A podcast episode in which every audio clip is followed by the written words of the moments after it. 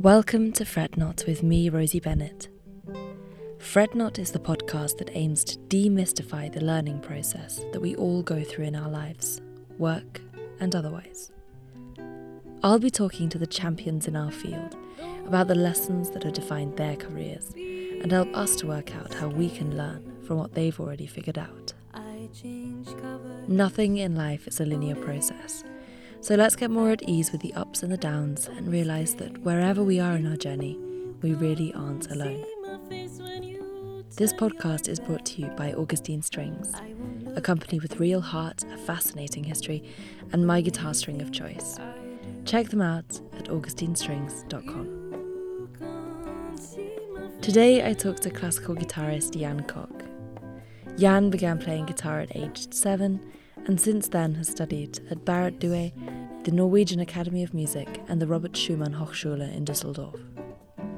She has performed all over the world as both a soloist and a chamber musician, including giving recitals at Ultima Contemporary Festival, Kunstsalon, and the Uppsala International Guitar Festival. She's also won over 10 international prizes, including scholarships in both national and international competitions.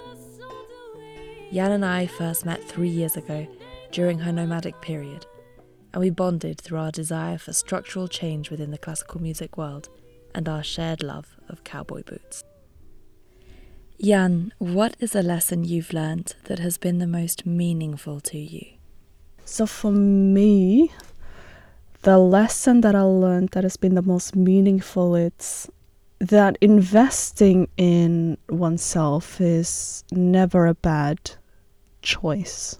It's never a bad decision. Mm. And of course, when someone thinks of like investing in oneself, that means like prioritize yourself. And as a musician, and in this world that we kind of have immersed ourselves in, translating that lesson to us, it for me meant that as much as I appreciate and I value the opinions of others, that my opinion should matter the most mm-hmm. at the end of the day. Mm-hmm. And that lesson has really, it took me a long time to learn it. Yeah, not that I've been able to perfect it in any way, but, you know, to have like a friendly reminder that as classical musicians, we, we have so much material to take into consideration. There's, you know, history, there's composer's life, there's interpretation that we need to take into consideration before we kind of shape anything. Mm. We do find ourselves kind of trapped sometimes in between a rock and a hard place that there's, you know, that we can't have an opinion of our own that, you know, when someone asks us, why do you do this? Why mm. do you phrase mm-hmm. like this? Why do you have this fingering? You know, if I just imagine myself thinking or would say that no, it's because I like it. Mm-hmm. Actually, in so many ways, it should suffice, you know. For myself, I often forget that I also need to play for myself. You know, I was very, very fortunate to have been a student of Roberto Aussel. And he was the one who really taught me the essence and the importance of reading music and honing all of that knowledge and making sure that whatever you by the end of the day try to express it has weight to it. So in my lessons with roberto it's we would talk about you know history and the composer maybe what he meant how he lived his life etc but he would also stress the fact that if you do choose it another way, there might be not counteractive, not opposite, but just different from what might have been meant, then at least make it really convincing. like, really mean it, you know. But what does really meaning it mean to you in this context? That it makes musical sense. Mm-hmm. I think that's that's the bottom line. It needs to make musical sense. Let's say that you have a passage where it goes from a crescendo to a fortissimo, hmm like a that goes to like a chord and then fortissimo. Uh, but then how when you play it yourself, you might feel that actually it just makes more sense to do a decrescendo and then pianissimo.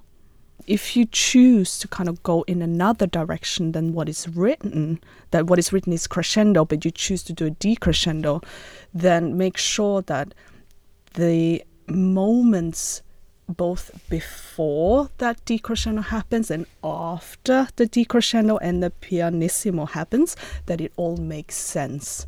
Okay, I see. So when you say musical sense, at least this is what I'm understanding, um, really what you mean is that the music lives and breathes in a way that is natural, something that reflects nature. Um, how do we go about making things make sense for us, for ourselves, and you know, for our own opinion?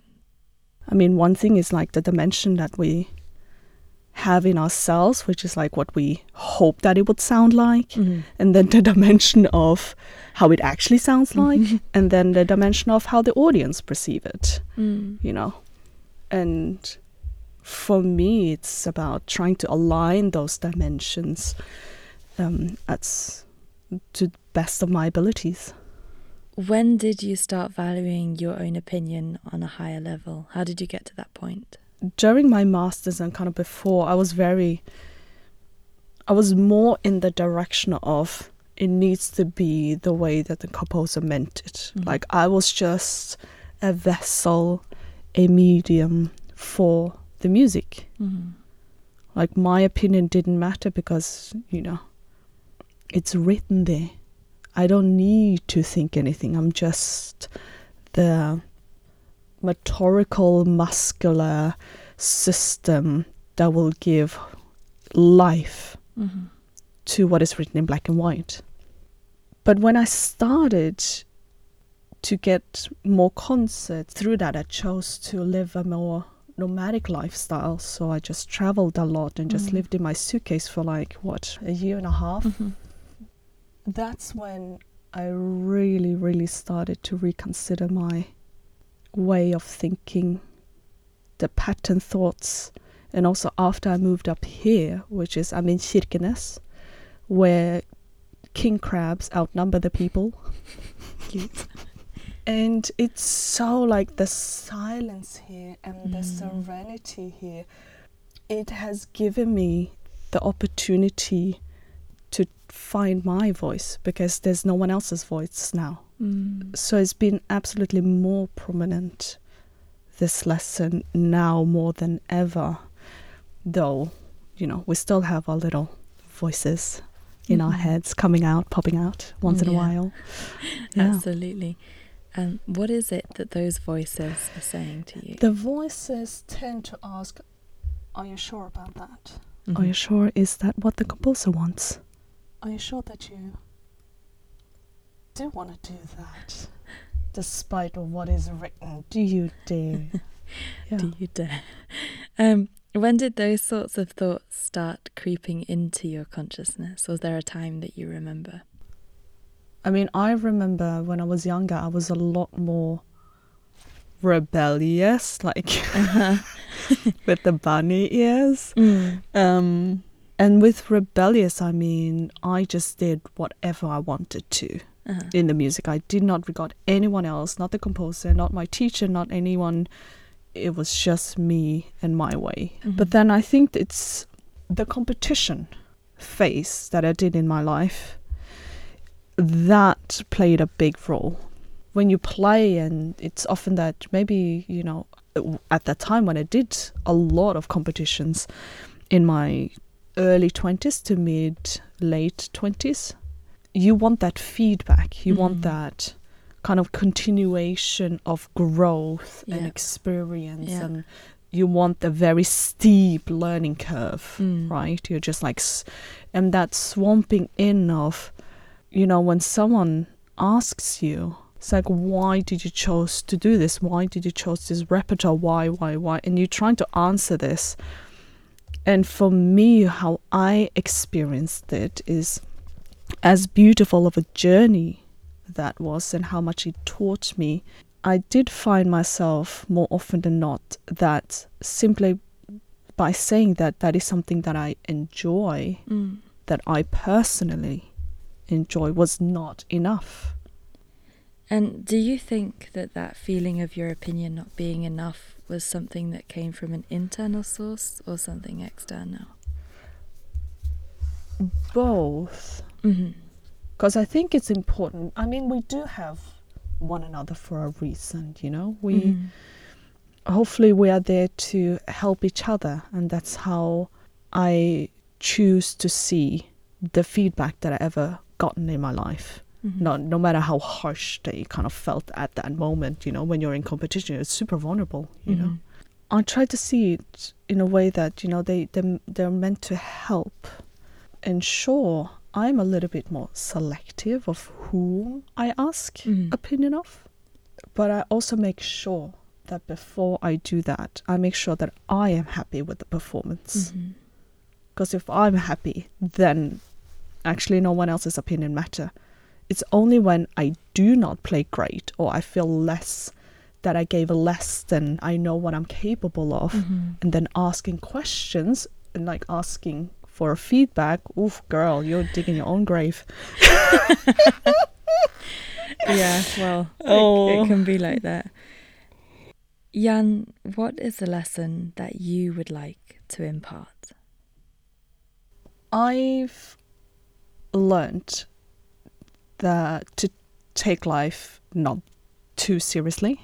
Mm. You know, try to not take work too seriously. You know, try to, you know, have fun with it. Mhm. But there is actually three things in life that I do take very seriously, and that's the lessons that I would like to impart, which is kindness, understanding, and love. That's the three things in life that I do take very, very seriously. Mm. Other than that, I'm just I just want to have fun. when I was sitting with these questions, of course I've kind of rambled down everything and I had so many thoughts. But all of these thoughts, they all boil down to these three things. It's kindness towards one another and also kindness towards yourself. And for us musicians, that means, you know, kindness when you practice you know kindness when you're on stage kindness when things does not go the way that you have planned in your head Mm. especially when you feel disheartened when you feel unmotivated and you feel uninspired Mhm. understanding i think that's always something that we need more of if someone a fellow musician chooses to do something which is different from us that we show understanding towards this that it is one it is beautiful two it creates diversity Mhm. and three great that someone doesn't do exactly the same thing as us i mean hello how Mhm. boring would it be if we all ate cornflakes every day Mm. and the last thing is love. Just love for yourself, love for one another, love for the instrument, love for the music. Because without it, it's. Um, for me, I see love as like a natural force. Because if you don't love what you do, it's going to be quite painful to do what you're going to do. You yeah, know? that's definitely true. And I love those three things. Um, why do you think those things specifically are so important to you? Do you feel that you had love and kindness and understanding while you were growing up? as a kid, don't get me wrong, my parents are they are the best and they are super kind and you know they do have a lot of love. It's just that when I was a kid, I didn't receive the love that I needed, Mm. and we didn't see. We just had a different love language, and we just missed each other in so so many different ways. Mm. So, unfortunately, I have to say no to this. I didn't feel that I had kindness when growing up, and I didn't have that understanding because, yeah, I was very different from the rest of the family, and they Mhm. just did not have understanding for this. They did not have kindness nor love. They were not supportive of me doing this Mm. to be a musician. So it was just so many things that I felt that I kind of disappointed them in Mm. just just by living, breathing, and being myself. Mm-hmm. But the beauty of it is that that's how I learned to trust myself even more. Like Mhm. that's I believe that this is kind of where like my personal self gained a lot of confidence and understood that you know what I as long as I have myself and I can trust myself, trust my intuition, trust my confidence and Mm. In the classical world, why do you think we end up not making decisions from a place of love and kindness and that understanding that you talk about? I believe it's maybe just throwing a thought out there. Mm-hmm. It's because it's easier for us classical musicians to be that police Mm-hmm. officer to arrest people Yeah. rather than like within pop culture because it's young, you know. Mm. It's not as established.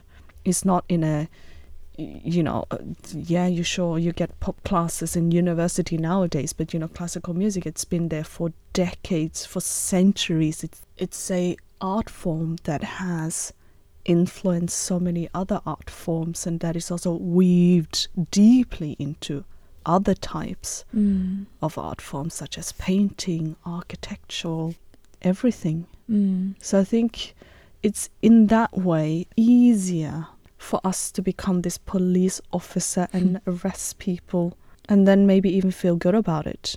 Mm. Maybe. I, that is really interesting. I do feel like there is a big cancel culture in classical music, and it's something that we don't even really talk about that much. Um, massive amounts of judgment is just part and parcel of being part of the classical music world. And I feel like growing up in very rigorous music education, there was a lot of policing, a lot of creation of black and white zones, sort of right or wrong dualities, a lot of creative censorship. And I do think a lot of that comes from people trying to make an exact science of music, which is, you know, inherently impossible. And it can be ultimately incredibly destabilizing in an existential way when it comes to thinking about what you're actually doing with your life as a teacher in this field. I think it just shows how desperate people are to make sense of something that in itself doesn't make sense. The essence of it all, like the fundamental of it all, is that I just want to be the person that I wish that I had when I was a kid. Mm. The person that would tell me that, yeah, you can do it.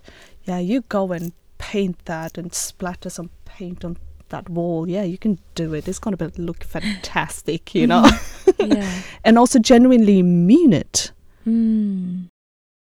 I have to say, I do think it's something that we miss in classical music education that kind of wonder and the reverence for creation, but not in the sense that you can do something wrong or that you can disrespect a certain tradition, but that there's so much wonder there. And we should really be teaching kids to find that, to foster that curiosity and create something.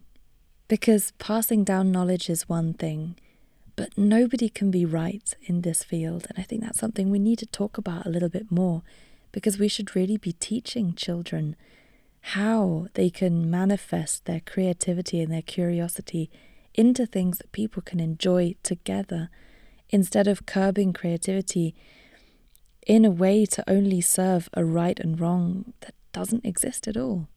But okay, before we get uh, on another tangent here, I'm going to ask you my third and final question. Jan, what is the lesson that you are currently working on? What I currently working on is the ability to trust myself when it comes to being a musician, when it comes to being an artist, and feeling confident in the musical and the artistic choices that I make. You know, this confidence is particularly needed when I'm at the final stages of learning a piece and about to perform it. And it's like those weeks before that I just tend to just crumble apart. I fall apart and I think to myself, what am I doing? I need to revisit everything. Am I really sure that I'm going to do this instead of just practicing performing it?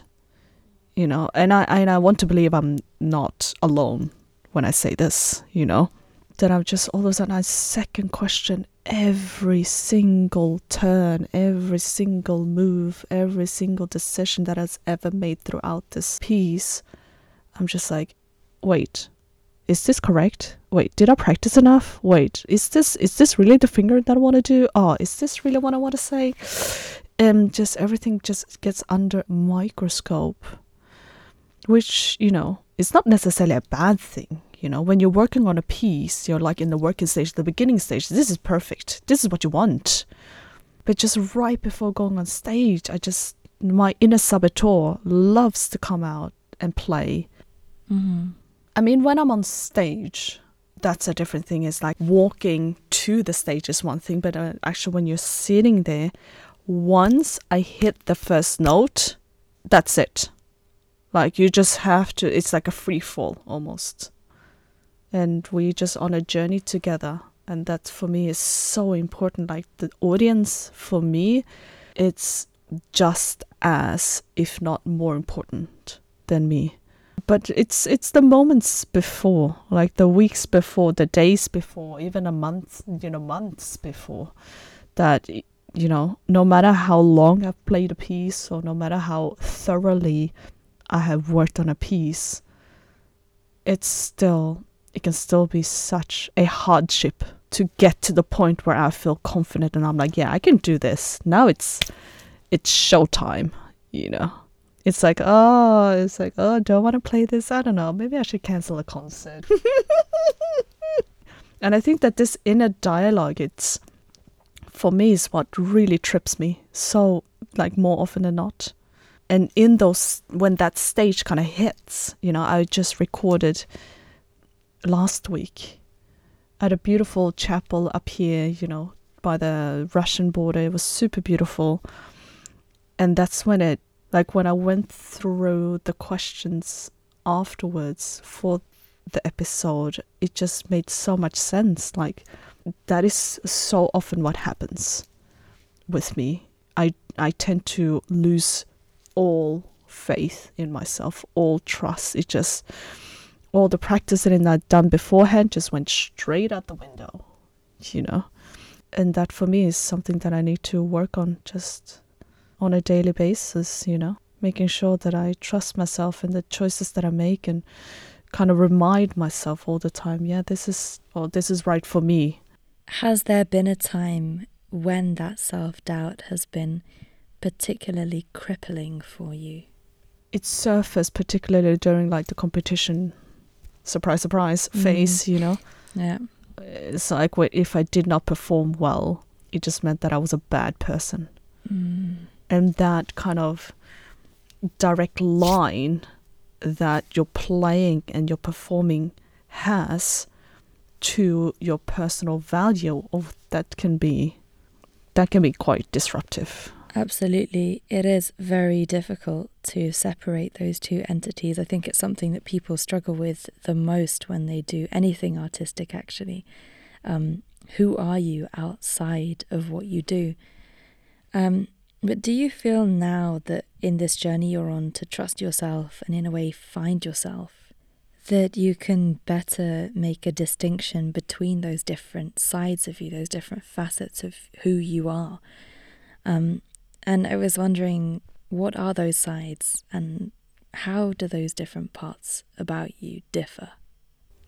I'm I feel very confident in my own skin you know like i i know myself really well and i i know what kind of energy i exude i know what works for me what doesn't mm-hmm. work for me and i am very unafraid to speak my mind mm-hmm. and if it rubs people the wrong way then honey that's not my problem however with my work self like mm. my musician self and my artist self mm. she's way more insecure mm. Like if she hears something that might rub her the wrong way, she's like, I need to go home and cry for a moment and then I will get back to you. I guess I'm trying to immerse more of my personal self into my artist self. That, mm. you know, mm. like I'm just gonna do this. If people hate it, then luckily that's not on me, that's on them. Because mm-hmm. I need to make myself happy. And that's how I do on my day to day basis, you know? Mm. One characteristic within one individual does not necessarily neutralize another characteristic Mm-hmm. in the same human being. So that means that as much as you are unafraid and bold and brave, you can be just as scared and fearful, you know, as much as someone is sweet and kind and s- pillowy soft, Mm. they can be super hard and, you know.